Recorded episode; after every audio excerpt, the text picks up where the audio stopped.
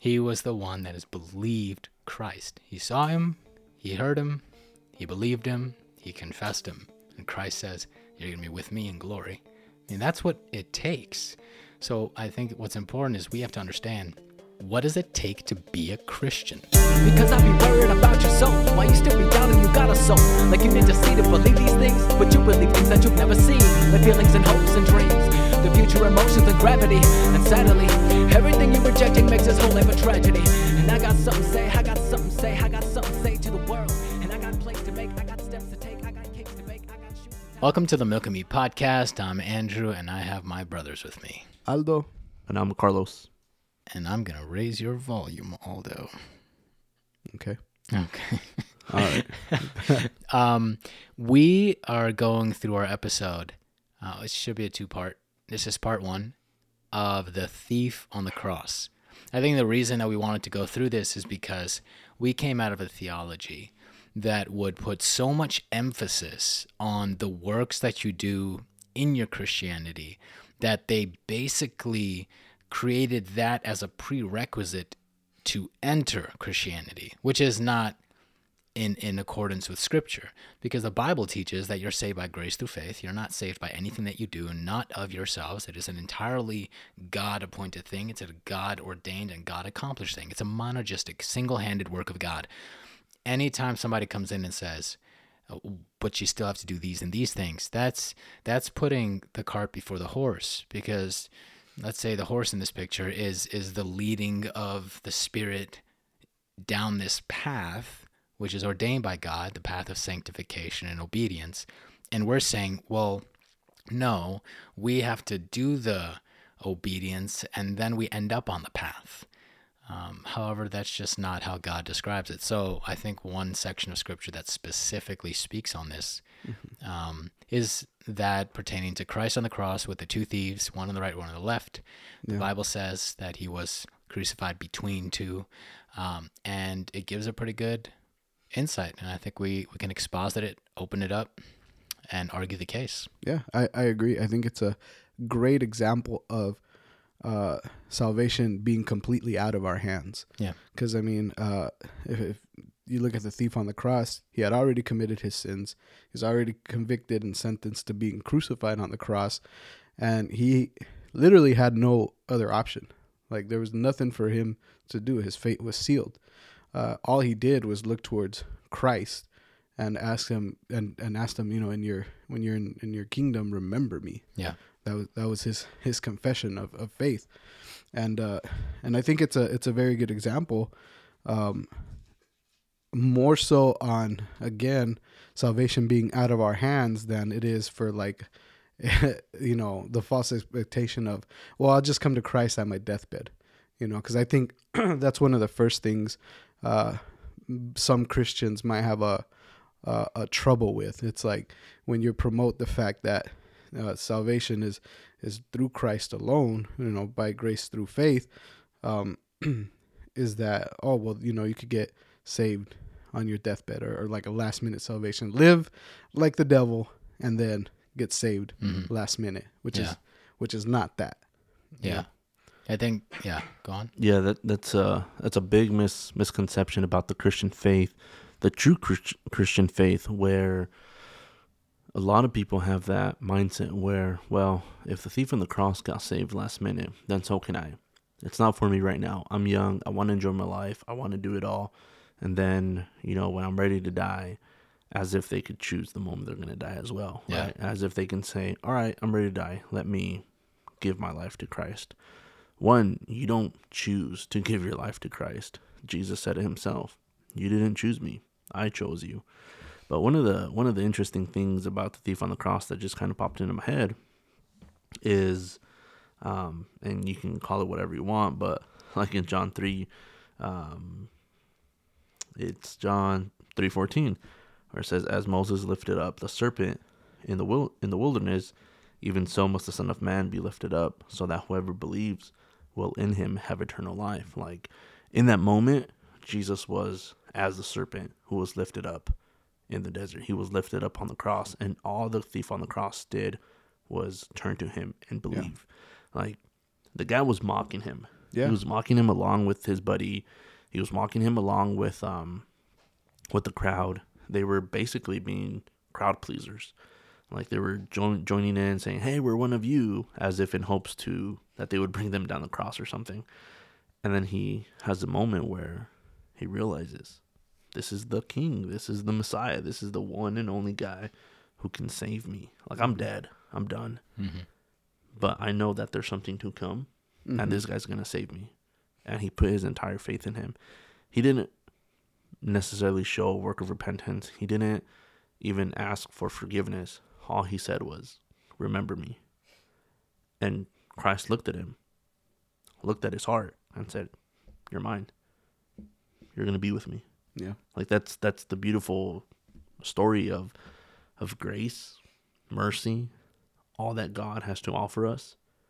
That's it. In in one simple uh, picture that is described in really ten verses in Luke. Yeah. I mean, the whole thing is just ten verses, and that's it. You never hear another mention of him again. Mm-hmm. Um, unless if you read the um, the gospel of, what is it? Uh, Nicodemus.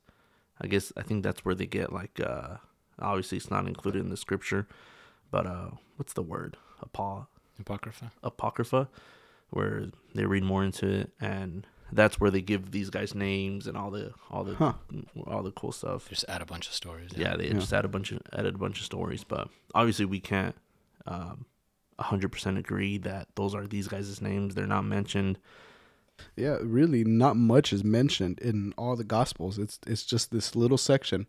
And Luke, uh, it's from verses, oh man, I need glasses, uh, thirty-nine yeah. uh, and on to like verse forty-two. And uh, that that's all we get, really. It's not much. I, I'm going to go ahead and, and read it just mm-hmm. for, for the context of it. It's Luke twenty-three. Luke twenty-three? Verses thirty-nine and forty-three. Yeah, Luke twenty-three, yeah, verses thirty-nine through forty-three. It says, one of the criminals who were hanged there were hurling abuse at him, saying, are you not the Christ? Save yourself and us. But the other answered and rebuking him said, do you not even fear God, since you are under the same sentence of condemnation? And we indeed are suffering justly, for we are receiving what we deserve for your deeds, but this man has done nothing wrong. And he was saying, Jesus, remember me when you come in your kingdom. And he said to him, truly I say to you, today you shall be with me in paradise. And that and that's it. But in that short passage, you see the helplessness of the sinner. And one, you see him coming to that realization, because he says, uh, we're here justly. Like, we deserve to be hanging on this cross, and we deserve to be put to death. And then he recognized Christ being blameless by saying that he's he's not the one that, that should be up here. And then he recognized his uh, his deity, because he says, when you're in in your kingdom, recognizing the kingdom of God, like, he recognized that was the Son of God. It's like, it's these things that take place when there's genuine salvation. He he confesses in Romans uh, ten ten. I'll flip to that real quick. Um, it says, for with the heart a person believes, resulting in righteousness, and with the mouth he confesses, confesses, resulting in salvation. That was his his confession there when he... Uh, when he said, uh, in your kingdom, uh, remember me. And it was at the same time a plea for, for mercy. Um, the, we as, as, as sinners, um, that's, that's all we have is a, is a plea for mercy. When we recognize, when we see the, the, uh, how short we come to the glory of God, and the fact that we, there is no other hope except through the sacrifice of Christ. And it's like, we understand that now. We're reading it, how, I don't know how many thousands of years later. We understand that. And the, the interesting thing about this section is that the thief didn't know anything about that. He just know, knew he saw the living God being crucified. He saw his sin, and he saw the righteousness of, of Christ. Here's what, what John one, twelve and thirteen says. But as many as received him, To them he gave the right to become children of God, even to those who believe in his name, who were born not of blood, nor of the will of the flesh, nor of the will of man, but of God. We don't we don't have any part in our salvation. Right. The only part we have is our wretchedness, is our sin. We only give um, something to forgive. Like, we don't have any works. We have no. We don't have enough money. Um, I think Elon Musk is the richest man in the world, or something like that. His, him or his, Jeff Bezos. One of them. Yeah. They don't have. They if they gave all of the earnings, they still could not buy a, a second of salvation. Like, we we play no part in it. The scriptures are clear in John one thirteen, where it says, "It is not the will of man." I cannot will myself into salvation. I cannot, a sinful person cannot want. Even if they were able to want to be saved, they wouldn't be able to save themselves in any way, shape, or form. It says this is of God. It is God who calls people to salvation. Yeah. It is God to, who calls people to repentance. It's him and him alone. Like, we, we see it. We see it in the Thief of the Cross, where Matthew and Mark both tell us. Now, Matthew and Mark, in their in their accounts of the story, they don't mention that he was repentant. They don't mention anything. All they mention is that this guy was with his buddy, with the crowd, mocking the mocking the Christ, mocking the Savior of humanity. Um, well, let's let's uh, let's just hit that real quick. Matthew twenty-seven verses thirty-eight uh, till forty-four. That that gives a good description. Um, You want me to read it real quick? Yeah, yeah. Go ahead. Um, verses thirty-eight, it says, "At that time, two robbers were crucified with him," namely Christ, uh, "one on the right and one on the left. And those passing by were hurling abuse at him, wagging their heads, and saying, 'You who are going to destroy the temple and rebuild it in three days, save yourself. If you are the Son of God, come down from the cross.' In the same way, the chief priests also, along with the scribes and elders, were mocking him and saying, 'He saved others. He cannot save himself. He is the King of Israel. Let him now come down from the cross, and we will believe in him. He trusts in God. Let God rescue him now, if he delights in him. For he said, I am the Son of God.'" And verse forty-four says, "The robbers who had been crucified with him were also insulting him with the same words." So that's the same as Matthew. That's the same as Mark's account. Yeah. John's account is super brief. It just says that there were two robbers crucified with him. Doesn't yeah. give an account of what they were saying. Uh, but Luke is the one. It's interesting because he's the one that's the investigative one. He's the physician. Mm-hmm. He gave the most detailed account, Makes specifically sense. What else took place. That's why it's good to see all the Gospels in play. You'll get mm-hmm. all the surrounding details to get a full, clear image of what really took place uh, and all the circumstances surrounding Christ's ministry and all that took place with the Acts of the Apostles, uh, specifically Apostle Paul. So yeah, just like you said, um, Matthew and Mark describe both of the robbers or killers or thieves, uh, different variations of what those crimes they were guilty of actually were. They were all heaping abuse on Christ, yeah. as everyone else was, up until something took place, I, I would say miraculously, mm-hmm. uh, through the amazing work of God's Holy Spirit. Something took place in one of them, and then we have a whole different outcome to his life. Yeah, and I think you see that what happens nowadays, right? What happens when somebody receives the gospel? You got two different reactions. You guys, guys, you got people that that receive the gospel. Their eyes are open. They're like, "Oh my goodness!" They repent. They accept. They then they go on and they live their Christian life. And then you have the one like the other thief that just all the way to the very end denies Christ, closes his heart, and and well, that's it for him. Nothing but damnation after that. And and you see that reflected in both thieves, and then Christ in the middle of that. As I was uh, I was studying uh, into the Preaching the Word commentary, they gave some good references. Uh, R. Ken Hughes is the one that authored the commentary on Matthew, and uh, he said that the men impaled on his right and left hitched themselves up, gathered in precious air, and exhaled abuse on Jesus in deadly blasphemy. it it's wow. so vivid because I remember studying into what took place on the cross. Um, I made a whole lesson about it. This was like five years ago. I wanted to see what really took place on the cross. Like, what was it? What happened to Jesus? Like, like, like physically, what took place? And that's when I recognized the brutality of the cross. It wasn't, uh, you know, bleed out kind of death. Mm-hmm. It was actually suffocation. You stretch someone's arms. It says, uh, my bones were out of joint. You know, Jesus refers back to Psalm twenty-two. Uh, my God, my God, why have you forsaken me? And that should alert all of the Jews that have lived by by uh, memorization, you know, rote memory. Mm-hmm. All of so much of the Old Testament, some of them had huge portions of Scripture memorized. They would have known. Yeah. These Jews would have known, oh my God, my God, why have you forsaken me? That's only once in the entire Scripture, and that's Psalm twenty-two. And that talks about, you know, mm-hmm. uh, these, these, these, as dogs, they surround me, my bones are out of joint, my hands and my feet are pierced. Like, it literally describes the crucifixion. Um, and it concludes Psalm twenty-two with, you know, God has done it.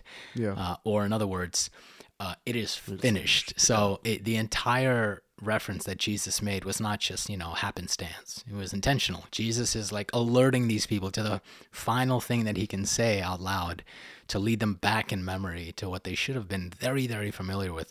But when I studied uh, into the crucifixion to see what happens, their their their arms were like sometimes pulled out of joint, meaning dislocated. I have an arm that dislocates and pops out every once in a while. It's a crucial experience. Um, however, they are Uh, for, stretched for demonstration out. purposes, can you? Yeah, let me just yeah. let me just whip it out there. uh, but they're stretched out.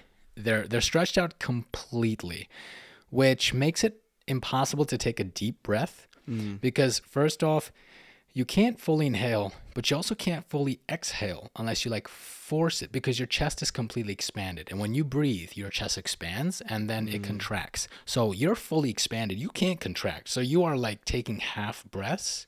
So that's already taken place. Not only that, but uh, the only way to actually take a deep breath is to like step on your feet, which are driven through mm-hmm. by a nail. So you can straighten out your legs and loosen a little bit of those stretched out arms wow. to take a deep breath. So you're basically in agony, fighting for a real breath, and then exhausted, hanging, and not taking a real breath. So it's literally like you fight for it. This is why they would come and break their legs. If they weren't dying fast enough, they'd break your legs. You can't stretch up and you eventually pass out because you can't take a deep breath anymore. So when you're when you're considering that, these thieves, I mean, robbers, whatever, they actually worked to take a deep enough breath to mock the living God mm. when they're fighting for surviving as long as they could, because the human will is to live. Yeah, it it kind of brings, you know, human depravity to a, to a whole forefront. Like, this is human depravity. We will use, we will fight for one more chance to curse God. Like, just we'll fight for it. Even if it's our last breath, we'll take it just to curse him. Instead of like enjoying that breath, like exhaling it loudly to mock Jesus like one more time, instead of just like holding it, relaxing, enjoying that breath, because you have to like step on a nail to take one more. They actually used it to mock God. It's, it's like, pretty incredible. Um, when R C Sproul was talking about um, eternal, um, uh, what's the C word? Condemnation. There where, it is. where, uh, where he was talking about that there's going to be two kinds of people in the lake of fire. Mm-hmm. There's going to be those who in agony curse God and hate mm-hmm. him, and there's going to be those who know they deserve to be there, yet never repented. And he says that if he, and I, I, I think we can all say this, if we died at this moment and we woke up in hell, we know with full confidence that we deserve to be there. Mm-hmm. And all we can do is cry. Right. Because we deserve to be there. Yeah. It's the same thing with these robbers. I mean, they were bad guys. I, and I, I didn't get to, to write the Greek words that were used, but I did write down their meanings. And the Greek words that are used by Matthew and Luke literally mean robbers, insurrectionists, criminals, or evildoers. Like, these guys were bad. Mm. They, they were so bad, they deserved a public, gruesome death. Like, they weren't there because they stole an apple. You know, they weren't there because they lied uh, during conf- during con- confession. They weren't there for, for something they deserved to be there.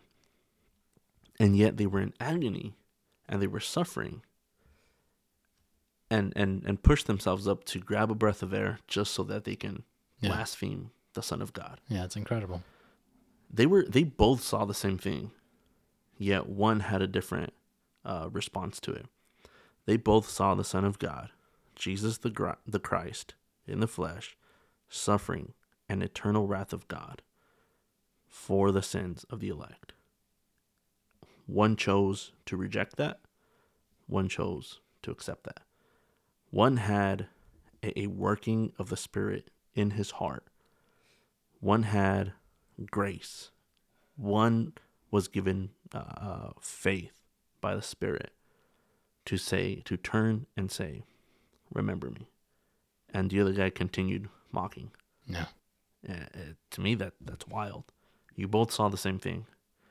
Yet God chose one of them for destruction and one of them for glorification. Yeah. Wow, that's amazing. Mm-hmm. And they were both guilty.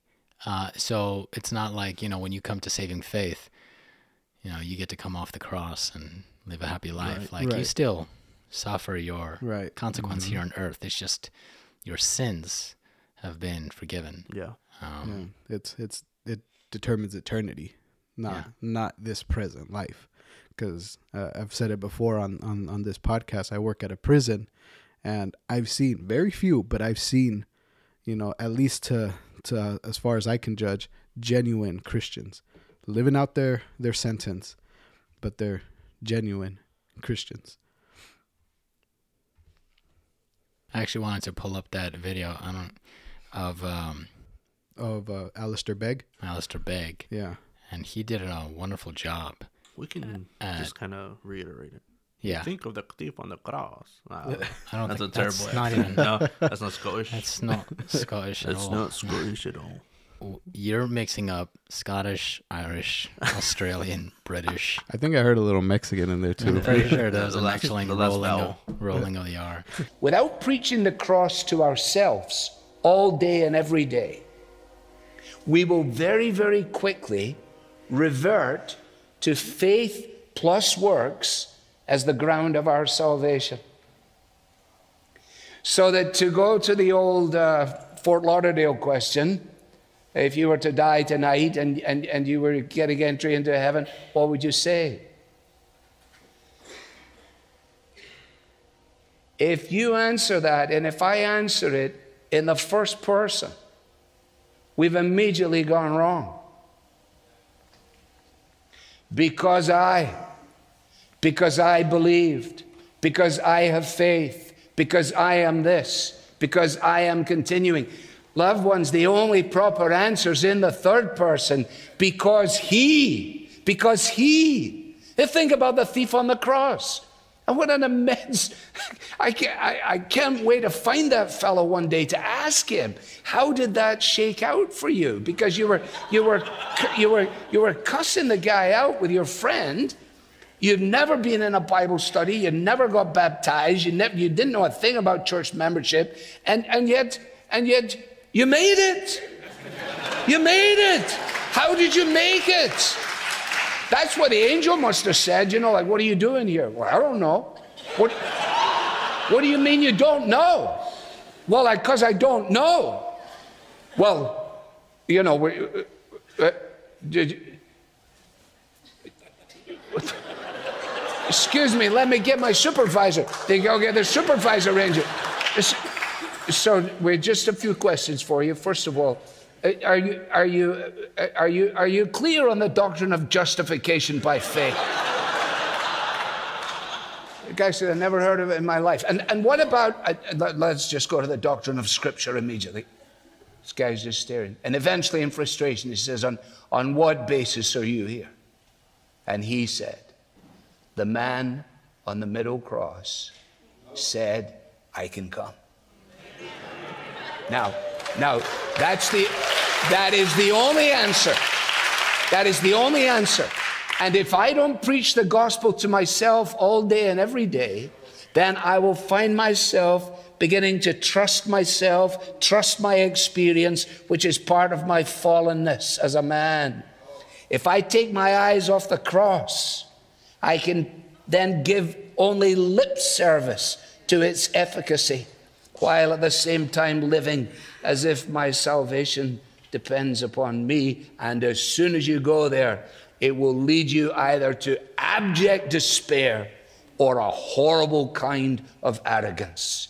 And it is only the cross of Christ that deals both with the dreadful depths of despair and the pretentious arrogance of the pride of man that says, you know, I can figure this out and I'm doing wonderfully well. No, because the sinless Savior died, my sinful soul is counted free, for God the just is satisfied to look on him and pardon me. That's why Luther says most of your Christian life is outside of you, in this sense, that we know that we're not saved by good works.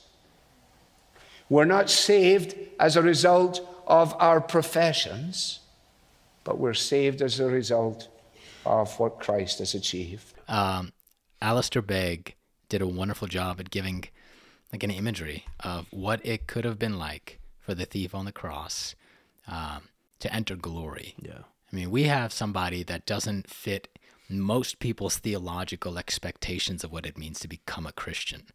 Um, we have people that think, you know, you need to be able to recite this and that. You need to memorize these parts of the catechism, which is healthy, healthy teaching tool. Uh, you need to understand and recognize what it means for God to be triune.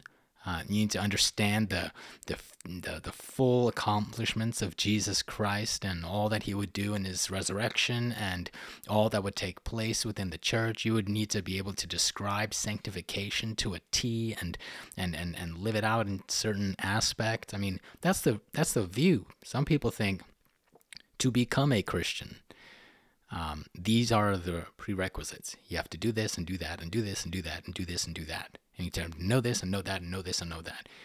But but believing on Christ, believing God and all that God is doing is is what it means to, to be considered faithful. That's why uh, Hebrews eleven describes the, the, what is it, the witnesses, um, the, the, the cloud of witnesses uh, pertaining to those that have died in faith, however, not seeing yet the fulfillment of these promises, mm-hmm. with God bringing about the Messiah, bringing about the salvation, the atonement, all those things, the propitiation on the cross of Christ. All of that didn't take place within the Old Testament. So we see that you can believe God, even if God hadn't accomplished some things yet. And you are considered one that has believed God. Yeah. So just like Abraham believed God, you know, um, Moses believed God. And, and now we see what the scriptures say, that Moses, when they were uh, when they were uh, walking in the desert, they were following that that Christ, that rock. And and it's like the the spirit, the the the fire, the pillar of fire, the pillar of smoke by day and by night. That was Christ. Yeah. It, it wasn't him walking around in a body. But it was described as what Christ would be, the one leading and paving the way throughout this wilderness walk, and they continue to follow that marker.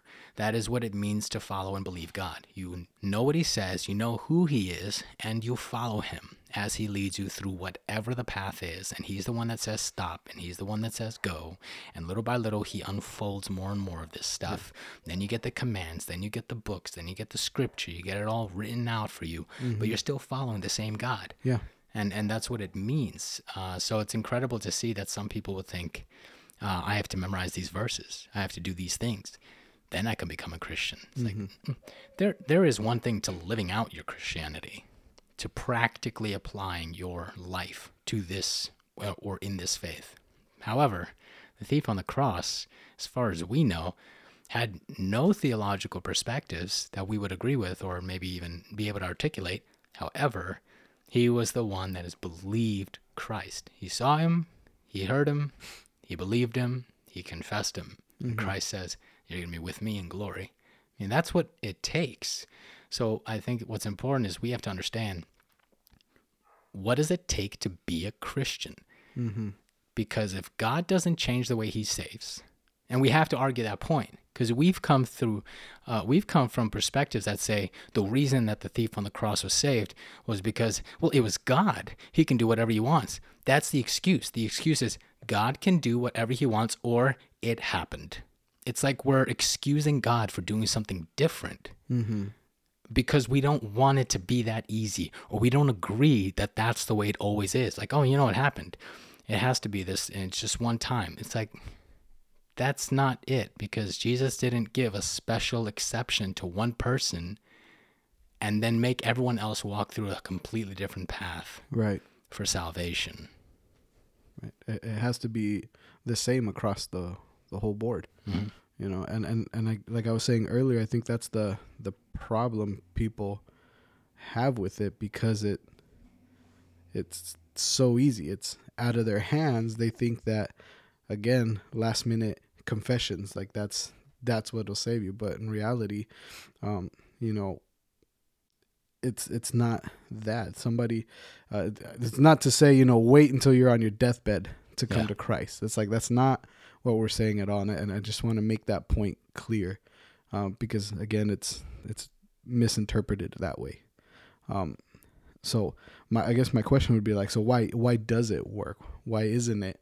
Uh, like how we used to believe, because we used to believe like you had to do all these prerequisites, you know, you had mm-hmm. to uh, hear the word, study it, uh, get baptized, uh, and then get baptized under the right name. Mm-hmm. Uh, and then you're saved. It's yeah. like, do, do, do. But yet we read in, was it Ephesians? You guys are going to crucify me. Ephesians two, two, eight, I believe it is, right? It's, uh, It's one that, that we like to go to when it comes to salvation. Like, this is salvation. Is for by grace you have been saved through faith, and that not of yourselves, it is the gift of God, not as a result of works, so that no one may boast.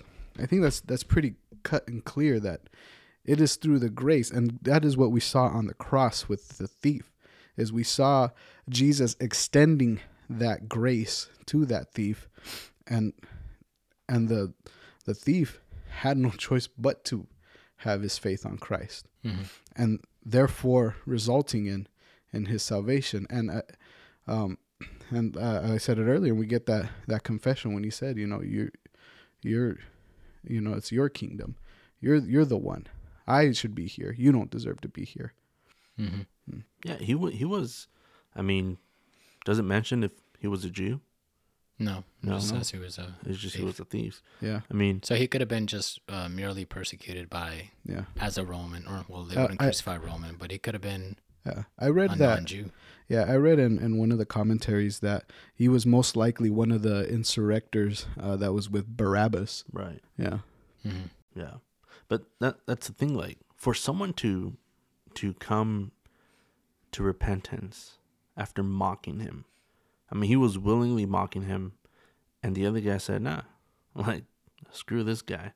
He can't even save himself. Like, I'm going to waste my last breath. I mean, he came to... One of the things that, that I wrote down here is kind of like a list of, of what the thief didn't do. So, a few of the things is uh, he, he never performed deeds, good deeds according to the law or commandments. The thief didn't offer a single proof of repentance or turning from sin. He didn't get baptized, and he didn't express his faith in the way we would expect. I mean, there was nothing. There was no verbal outcry. There was no baptism. Obviously, he was on the cross.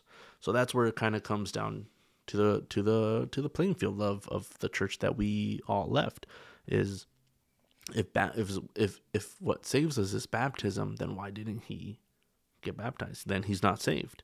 Mm-hmm. Yet every Christian, every true Christian, will affirm that he was saved. And most of the most of the uh, arguments are, as you said, well, he's God and he can do whatever he wants. Mm-hmm. So my thing is, so he changes it from person to person.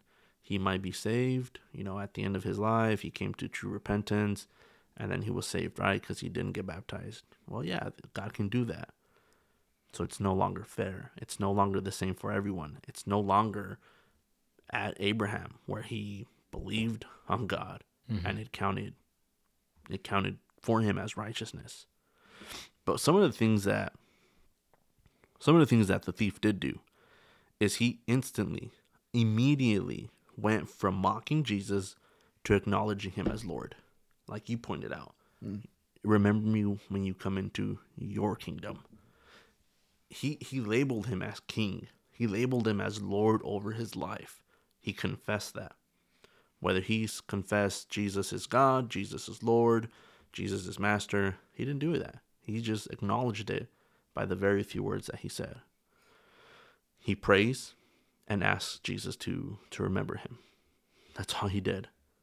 He acknowledged him as Lord and prayed for Jesus to uh, remember him. And he believed in Jesus as the Messiah, King, and knew that he was the only one that could save him. You know, talk about having your hands tied behind your back, unable to do anything. Isn't right. that like the perfect example? Like really, literally having your entire body tied to a tree. Couldn't do anything. And what are you going to do? Just yeah. beg. Beg for forgiveness. Mm-hmm. Um, beg for grace. I mean, and, and really, all of that is kind of summarized in that. Yeah, it really aren't. That's a perfect example, again, of us when it comes to salvation. We have nothing.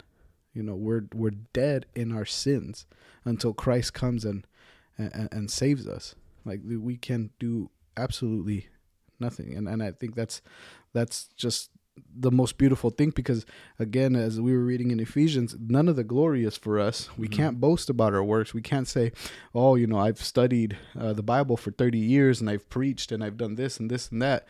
Because, again, if we read a, I forget which book, but um, uh, Jesus says, you know, apart from me, I never knew you. You know, you could be somebody who studies and then still not, uh, who studies and preaches and still not reach salvation. You know, that that's so wild.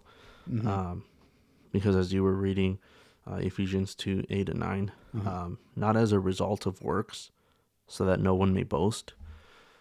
My twenty-nine years, um, well, actually twenty-seven, because I think we we became apostolics when I was three. And then we were Catholics before that, but of course I didn't. I don't remember any of that.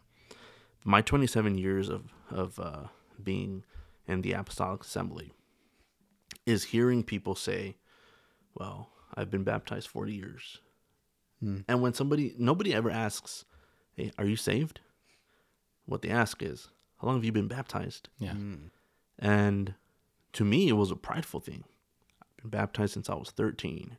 Been baptized seven years. You know, like, what does that even mean? Mm-hmm. You know, what is, I, I got baptized because the girl that I liked got baptized, you know? Like, I didn't get baptized because I was proclaiming my faith in Christ. Yeah, I got baptized out of fear as well, because since I was a kid, I could remember my my first pastor talking about hell and, and heaven and the rapture, and I would tell him, hey, I want to get baptized. How old do I have to be?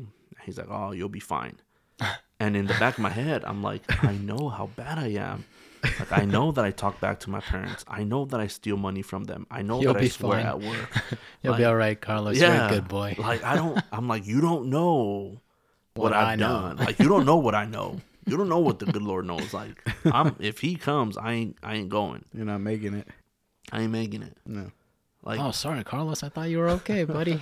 Like, Pastor, hey, what happened? But you said, you said, yeah, yeah. You know, and that's that's the thing. Like, we are so boastful. Yeah. We were so boastful. I was super boastful about the things that I've done. You know, that I had done as a Christian. Like, I got baptized. I preach now. I teach now.